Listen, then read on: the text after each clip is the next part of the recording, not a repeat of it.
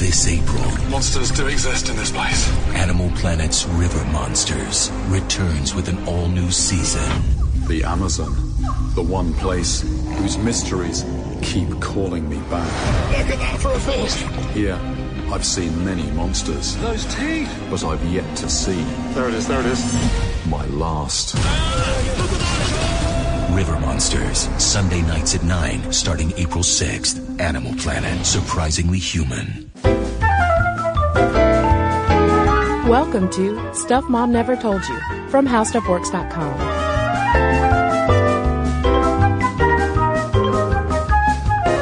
Hello and welcome to the podcast. I'm Caroline. And I'm Cristen. This is part two, looking at women and video games.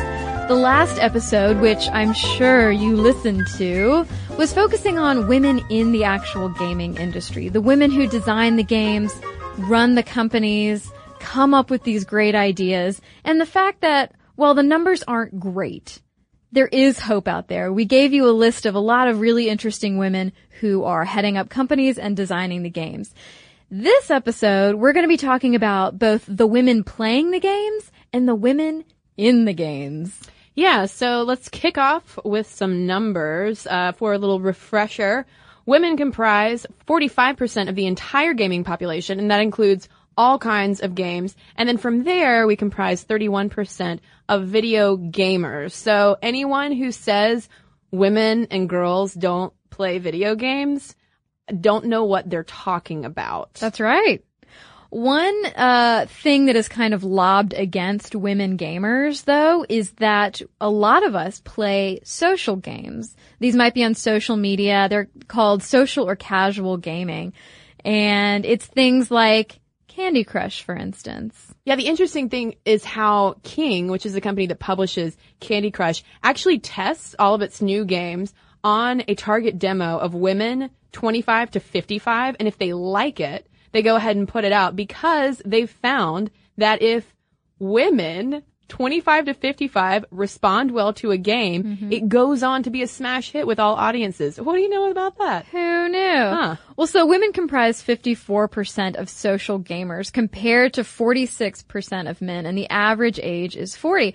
What's up with that? Why, why do women make up such a huge percent of social gamers? I think it could have something to do with the fact that I don't know, we're busy and we might not have a tendency to sit down and play Halo for five hours. Yeah, I mean, first of all, we dominate social media. There are more of us on places like Facebook where you see so many Candy Crush updates and ads. Um, but experts suggest that essentially women are adult women. Where I mean, think about moms. Okay, working moms. They are multitasking. They have so much to do. And there was a story that I was reading, interviewing one woman about her Candy Crush addiction, and she, I think she had, she had a very young child, and she said, I play it during nap time because it's just this little window of mm-hmm. time that I have all to myself, and it allows me to forget everything. She can't sit down and play Call of Duty for eight hours. And she says that playing it offers her just this window of escape. And because she doesn't have time, for instance, to, not that all men have hours to kill playing Call of Duty, kill Call of Duty, huh, pun.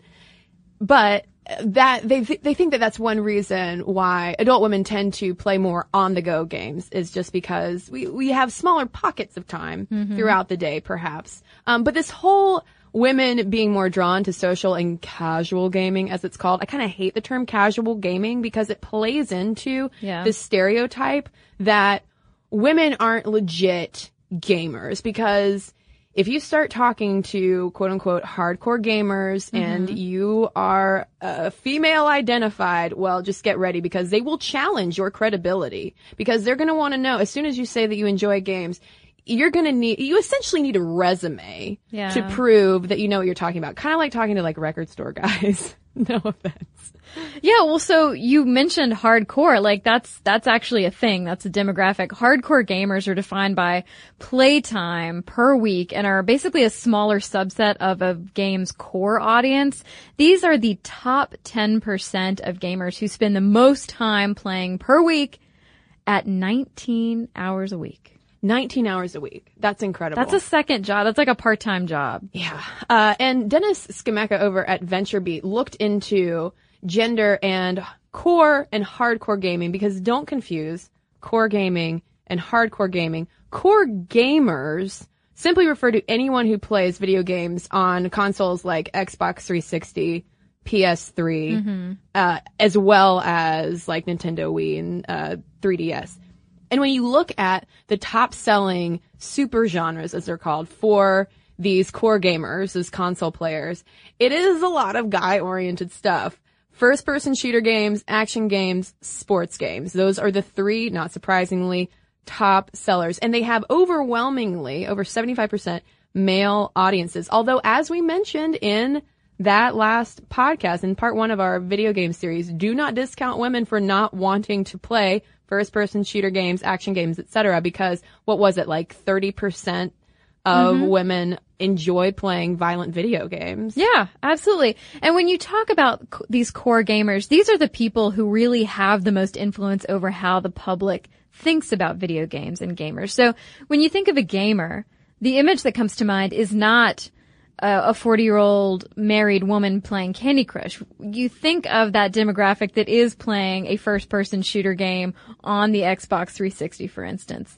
So when you look at uh, the age breakdown for core and hardcore gamers, the core audience has an average age of about 30 and is skews 60-40 male. The hardcore average age is lower. It's about 24, 25 and skews 85 to 15 male. And that, I mean, that 85-15 breakdown of the hardcore gaming population is where a lot of this idea that, well, women don't play video games. No women are actual legit gamers. That's where a lot of this comes in. But the thing is, you gotta remember, when you're hearing from hardcore gamers, we're talking about like the 90th percentile gamers. These are the people who play in the top 10%. percent mm-hmm. Like 19, like you said, an average. That means some people play plenty more than 19 hours a week. Mm-hmm. These are, it's like the, the voices of few are being broadcast Right. to many. Exactly. Well, now, Cristen, you said something a minute ago about like if a if a woman or a young girl says that she's a gamer, she basically has to prove herself. Like she needs a resume to prove that she knows about and plays games. This ties into the whole girl gamer stereotype, and girl usually spelled when it's being used as a pejorative term, G-U-R-L, not to be confused with the generic, just a girl gamer, a female person who plays games, and not to be confused with fake geek girls, like all of these things that arouse such ire in a lot of young men playing video games. And a lot of stereotypes that come up with this girl gamer surround the idea that any woman or young girl who is playing games is just doing it for attention. And God forbid you claim the term girl gamer for yourself. God forbid you want to set yourself apart as a woman and own it. Because there's that notion that if you're doing it, you do just want attention. You're not even allowed to own your own femininity or femaleness.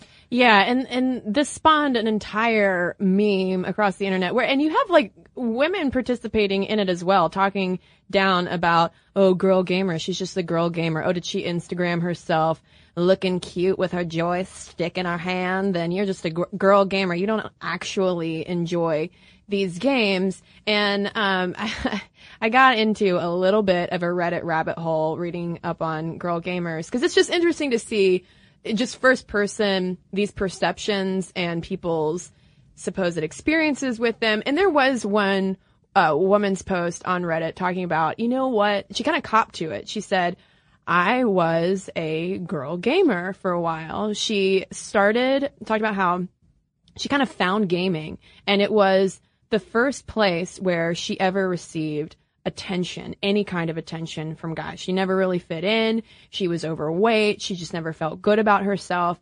And finally, when she found gaming, all of a sudden, men were taking interest in her because she was into this kind of male oriented hobby. And she said that for a while she kind of played it up because she enjoyed that so much. Mm-hmm.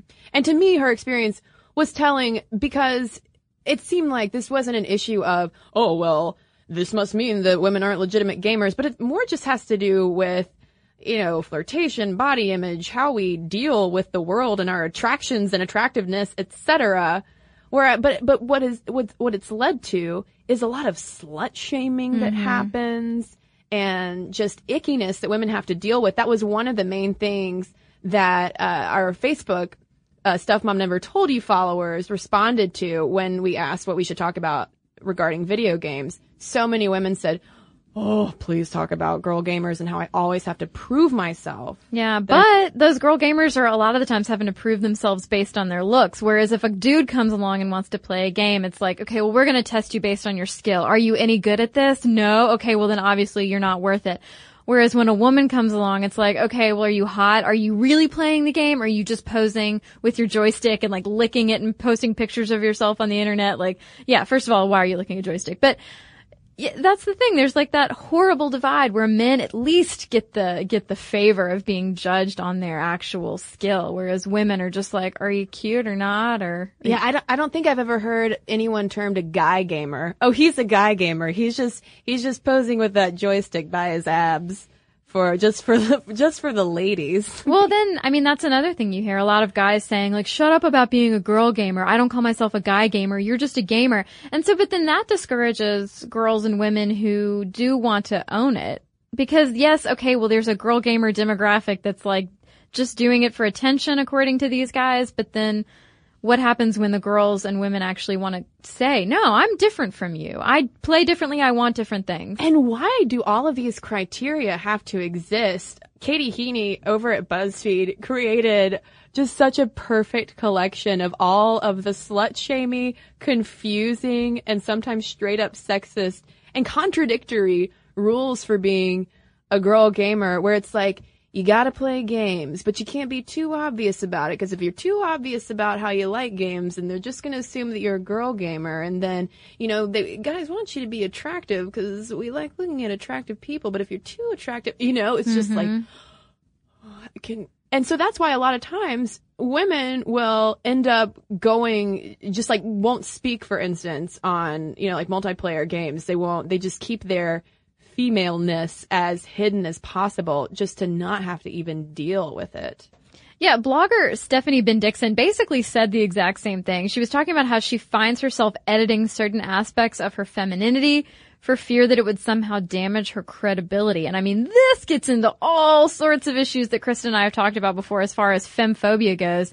But Stephanie says, hey, look, I have a lot of pink tech accessories. And she goes into it. It starts to sound really cool. And she's like owning her differences. She says she accepts the term girl gamer because for now we're still a minority that faces a wall of angry nerd rage. But in talking about her pink accessories, I noticed something very interesting because at first she's like, yeah, I'm owning it. Like pink is different. But then she says, I liked the idea of how this obnoxiously defiant and slightly sickening color would go against the grain somewhat. And then I'm like, oh, Stephanie, like there's still, she, while she is owning pink and owning the term girl gamer, there still sounds like there's femphobia in that because she's calling the color pink obnoxious and sickening. And so it still sounds like she's been discouraged over her game playing career from kind of owning her femaleness. Well, I think it's because of a lot of those contradictory rules in quotes Yeah. that pop up for, you know, just you, you can't you can't look like you're trying too hard. Yeah. You know? Um, and it's fascinating to me that in this segment specifically, like in gaming, that it's such a prominent aspect of it. Like this, just this common assumption that that women have some kind of ulterior motive for wanting to play games. Um, but unfortunately, like the kinds of you know the issues of harassment that women in the video game industry, the ones who are making the games, sometimes run up against. Another thing that was echoed among people on Facebook was the issue of also dealing with straight up harassment from other gamers as soon as their female identity is revealed. Sometimes they just get an onslaught of come ons or just gendered epithets. Uh, there was a survey conducted by Emily Matthew at the Price Charting blog, which found that women are harassed four times as often as men, and 63% reported being called a slut, whore, or other words that I can't say on this podcast. And there were also lots of charming requests for women to just get back in the kitchen and start making lots of sandwiches. Yeah, and in that poll, 80% of the people she talked to believe that sexism is rampant. Interesting that 20% don't, but I mean, you know, you would you would think that there okay, so there is a degree of awareness. but it sure is still bad out there despite that awareness. Yeah, I mean, and it does go both ways. 15.7% of men also reported that they had experienced sex-based taunting, harassment, or threats while playing video games. Um, and 10% of women, unfortunately, copped to using their gender for favors. Basically, like strolling into World of Warcraft and being like, "Oh yes, I, you want to give me gold? Sure, no problem." Tee hee hee. Well, and just like we talked about in the last episode where, um, a lot of, well, not a lot, but, but many women, probably many more than we even know, many women have left the industry because of the abuse. Nearly 36% of women that Emily Matthew polled reported having to quit playing temporarily because of the abuse and the harassment versus 11.7% of guys that she polled. Man, gamers, gamers, you be mean sometimes. Yeah. Well, looking a little bit deeper into this issue, uh, a, a team over at Ohio University looked at the reactions by gamers to female voices versus male voices on Xbox Live, like looking at first person shooter games. And uh, they, they published a study in the journal New Media and Society in 2013. And one of the researchers, Wai Yen Tang, um, explained how, on average, female voices received three times as many negative comments as male voices or no male voices. And on top of that, women's voices received more queries and messages from other gamers than male voices or no voices. So it's kind of the same thing of uh, just by virtue of being a woman, you sort of open yourself up to either being called terrible things or being solicited for sex. Yeah, so you basically, your option is to speak and get abused or remain silent. Yeah. And Tang said the take home message is that female players, when heard, aren't treated as well as their male counterparts, despite skill level wins or losses. They, women aren't attracting negative comments just because they be terrible at gaming. Yeah, it's like there's there's that little sign up on the clubhouse door, no girls allowed. Yeah. Oh, it's Yeah. unfortunate. Although I, I know that not all male gamers are like this. Guy guy gamers listening, I'm gonna call you guy gamers. Don't worry, I, I know that it's it's again. I feel like it's the loud voices mm-hmm. of this horrific minority that often get the most all that are generating all of this negative press. Right, because it's horrifying. It is kind of horrifying. So let's look a little bit more maybe into what women want in their games aside from harassment, obviously, because this is a question that ties back to our part one episode, looking more at the industry of like what, what they're trying trying to figure out of, well, aside from, we know, we know that Candy Crush is popular, but what kind of games do women really like playing? Because if you look back into the early days of gaming, the the titles that were made specifically for women and girls were so hilariously riddled with hearts and sparkles and pink. And there's actually a site called Femicom, that's com with an M, uh, which calls itself the Feminine Computer Museum. It's a website dedicated to archiving these quote unquote girl games from like the early 80s and 90s. And it's kind of fascinating to see. I mean, these are also the days when you have a lone Carol Shaw or Donna Bailey at Atari, like the only woman like in, in the room. So not surprisingly that you have such kind of overtly just let's play house. You have to do the dishes for 20 points kind of games coming up. Cristen accepts that challenge. She will organize the dishwasher. I will. I would win that game. You would.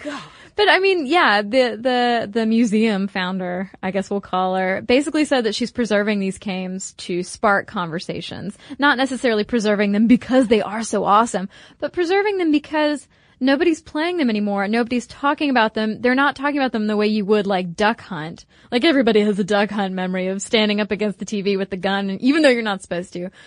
But nobody has those collective memories of these quote unquote girly games. And so she is working to preserve them just so that we can take a look at why we do the things we do, why we look at certain games the way we do.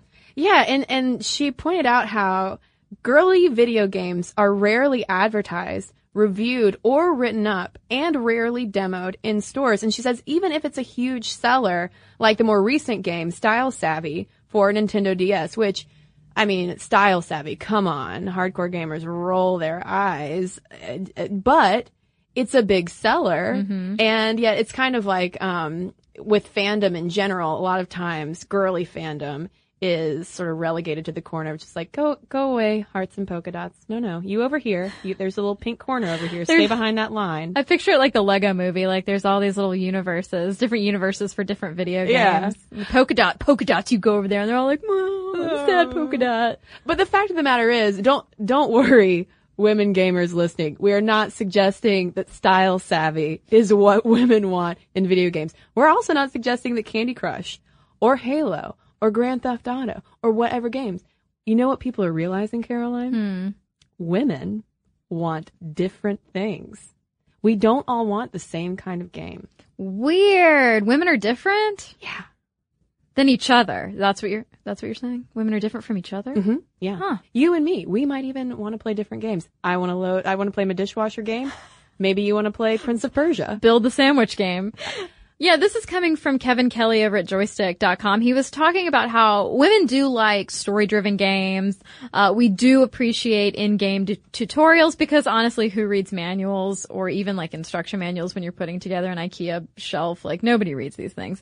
Um, but, but the point is just making women aware of more games you know, letting them know that, hey, they might also like Halo as well, but it's a matter of not advertising it to everyone across the board with just some busty, sexy sex pot on the cover. You know, keep in mind that your audience is very diverse. Yeah, I mean, there is market research that does suggest that certain themes, like games that are more story driven or sort of uh, more communication based, uh, the, the Sims, for instance, massively popular among women. Uh, maybe games that might be a little more emotionally evocative tend to appeal more to women, but don't get pigeonholed Right. in just trying to remake those games over and over again. Rather, you know, consider all of these women who are also really loving to frag people and see, hey, maybe we can, uh, maybe we can put a female protagonist in there. Put, put a gun in the hands of a woman, shall we? video game wise. Right. About video games. Well, we are going to talk about women in video games, the female protagonist of video games, and, and how telling their roles are when we come right back from a quick break.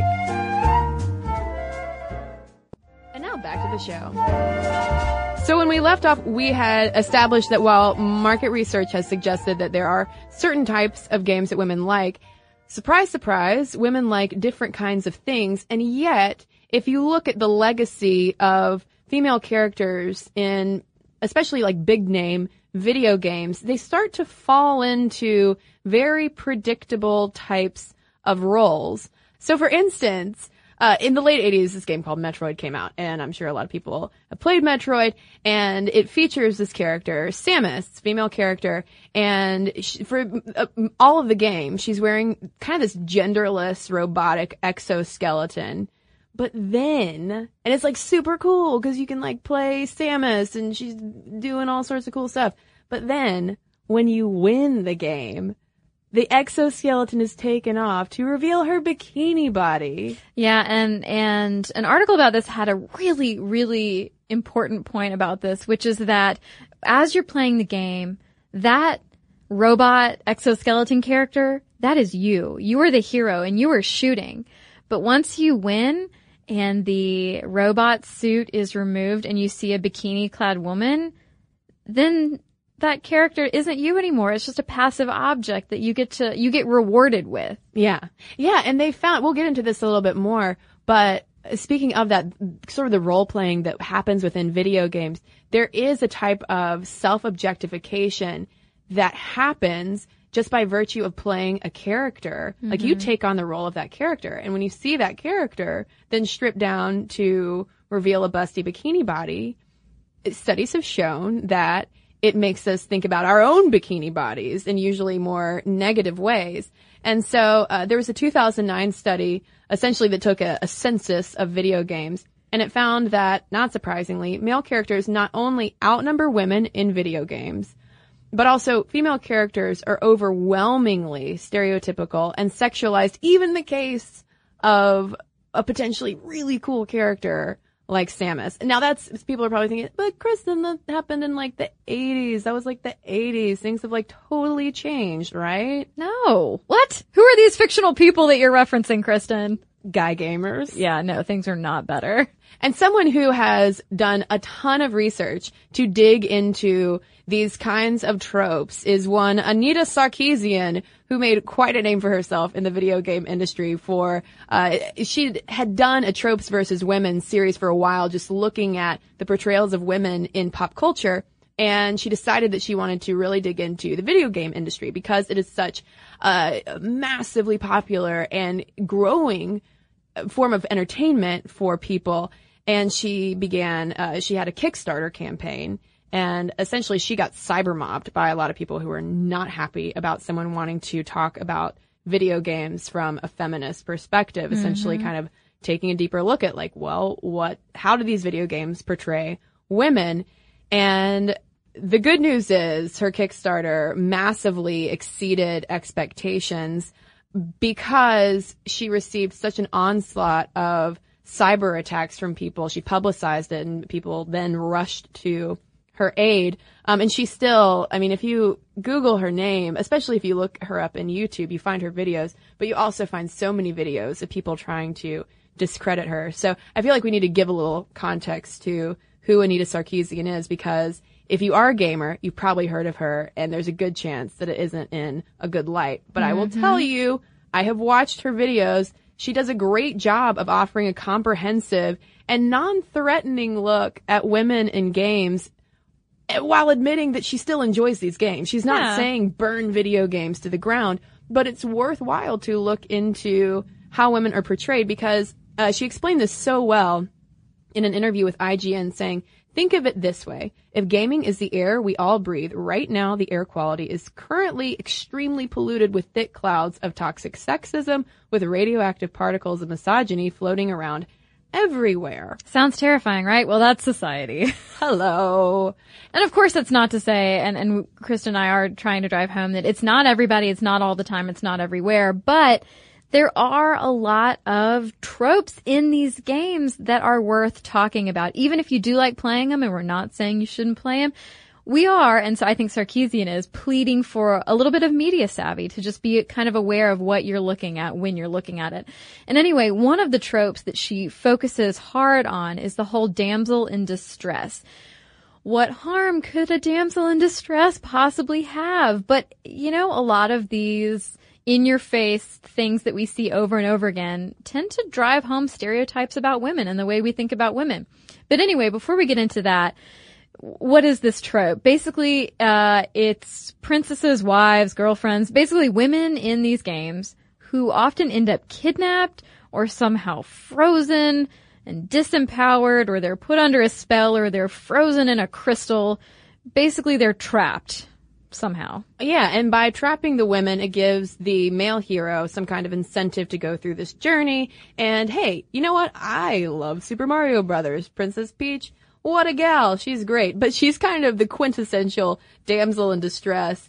Um, and, but this started even before Super Mario Brothers with Donkey Kong and Pauline, also known as the lady. And Pauline, who was a damsel in distress in Don- Donkey Kong, was actually kind of the model for Princess Peach. And Peach is kidnapped, for instance, in 13 out of the 14 Mario games she's featured in. And she's only a playable character in Super Mario Brothers 2, which came out in 1988. Um, and she also talks about how uh, you see the same kind of thing in Zelda, named for the damsel in distress. And she's really, Zelda's never really been the star in her own adventure. Even- Isn't isn't that a sad metaphor? it is. It really is. Ladies, let's not be Zeldas.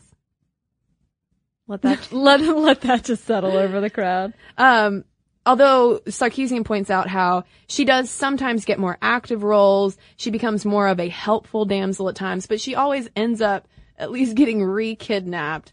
She has to be saved at some point. And she says this exists in pretty much any type of game, whether you're Yeah. looking at first person shooters, RPGs, MMOs, like you're gonna find damsels in distress everywhere. Mm-hmm.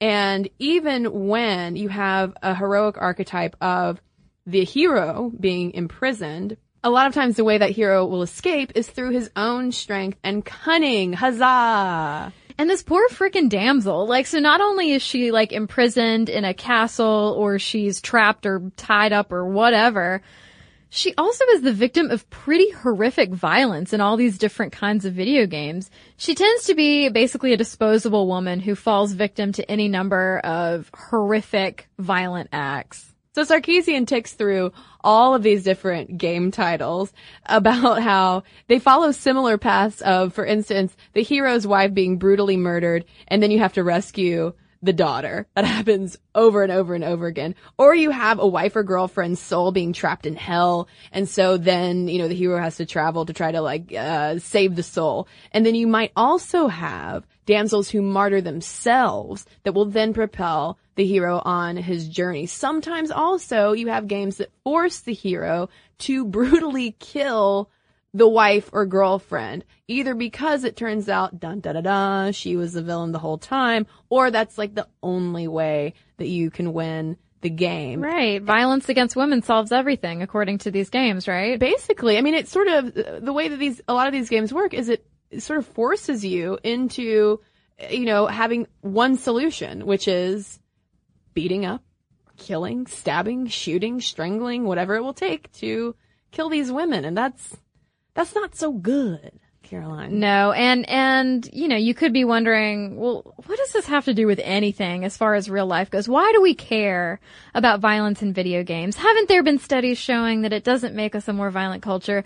Well, actually, un like needless violence against women in all these games actually does have quite a big impact. Yeah, Wai Yen Tang, who's one of those Ohio University researchers we mentioned earlier, said, quote, the general gist of sexual content in video games is that exposure to such content leads to attitudes that are unfavorable toward women. And you see this reflected in so many studies. For instance, a 2012 study uh, found that a video game depicting sexual objectification of women and violence against women resulted in statistically significant increased rape myth acceptance. Essentially, sort of rape supportive attitudes, the whole idea of like, you know, women asking for it, et cetera. Um, and that was more prevalent among male study participants, but not for female participants. But that's not to say that these kinds of video games that sexually objectify women don't have negative impacts on female players. Right, yeah. Uh, a 2013 Stanford study found that women who played with a sexualized avatar, whether it was basically with her face on it or with another woman's face, engaged in more self-objectification and bought into rape myths more. Yeah, you see this theme of increased rape myth acceptance a lot in these studies. Um, also, in 2009, there was a study that came out which found stereotype confirming virtual women correlated to higher levels of sexism and again, rape myth acceptance in male and female players. And we could go on and on and on. Mm-hmm. There are a number of studies finding over and over again that, hey, when we basically use women, highly sexualized women, in video games as props upon which to inflict violence or rape, there are, you know, there, there's the infamous rape uh, scene in Grand Theft Auto. Uh, there was also a rape scene, I believe, in I don't know if it was in the game or just in promotion for uh, a Tomb Raider edition that came out, and uh, basically it's like no, we don't because we're playing. It's different. I feel like it's different from sexual assault being portrayed in movies and television in a way because it's almost more engaging because you're playing those characters. Right. And I feel like when rape and sexual assault are depicted in movies and TV shows, it's always a bad thing. It's always like a crime and a negative thing that needs to be solved. Whereas if you're the first person player in a video game that involves rape and sexualizing women, objectifying women, it's there's there's nothing necessarily telling you it's wrong. Yeah, it's fodder for your heroism. Right. And, and that can have negative impacts on male and female players. And the solution isn't, yet again, it's not a call to get rid of video games, but rather to ask for better. Raise the bar. I mean, you can have, you can, you can shoot up as many things as you want to mm-hmm. in games. This isn't us railing against gun violence in video games, but rather like you said, you know, Sarkeesian kind of requesting a little bit of media savvy. It's important to pay attention to what we're consuming. And yeah, and not do away with, like you said, shoot 'em up games or whatever, but just offer more and different. Things like Left Behind, which has garnered incredible praise. People are coming out of the woodwork to be like, oh my god, this game is amazing. It changed my life. It features a 14 year old girl protagonist. Yeah, and she also interacts with her best friend Riley, and but she still has to do a lot of really tough things. And Laura Hudson wrote about Left Behind recently in Wired magazine, and it was headlined something along the lines of Left Behind was the first video game that really made me feel like proud to be a woman. And she writes, we don't just need more women in video games. We need more women who don't fit in boxes. And she talks about how Left Behind isn't remarkable just because it meets a quota, but because Ellie and her best friend Riley are people. They're fully realized, they're quirky, they're funny, and they're dangerous. And she says that Ellie is there because she's herself, and for once, that's reason enough. She's Yeah. not there to just titillate and motivate players to like, oh, you know, Ellie's been beaten, so go, go kill somebody. Yeah. It's all about her. And like we said in episode number one, uh, Call of Duty Ghosts, for instance, is going to have a female playable character in its multiplayer component.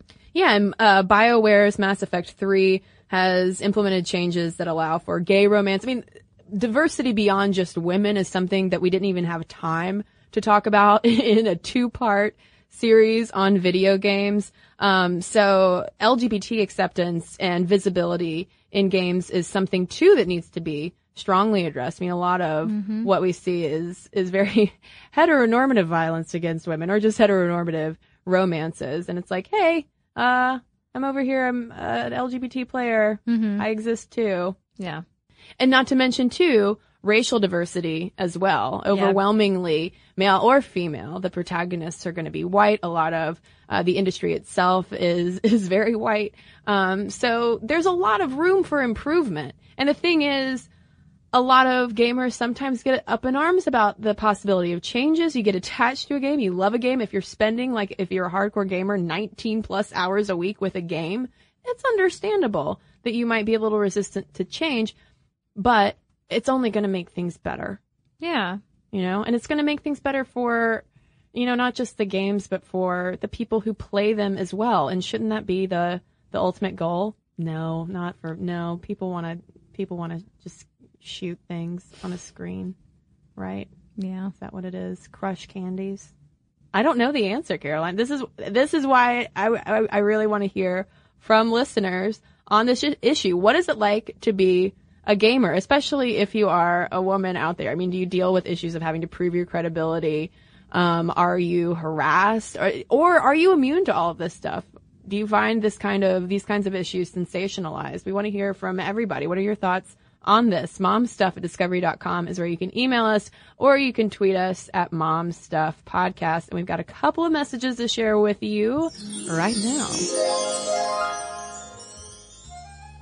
Well, I've got a message here from Christopher about our manscaping episode, and he said, I'd like to make a statement of opposition in regard to your comments about male body hair still being socially acceptable in the U.S.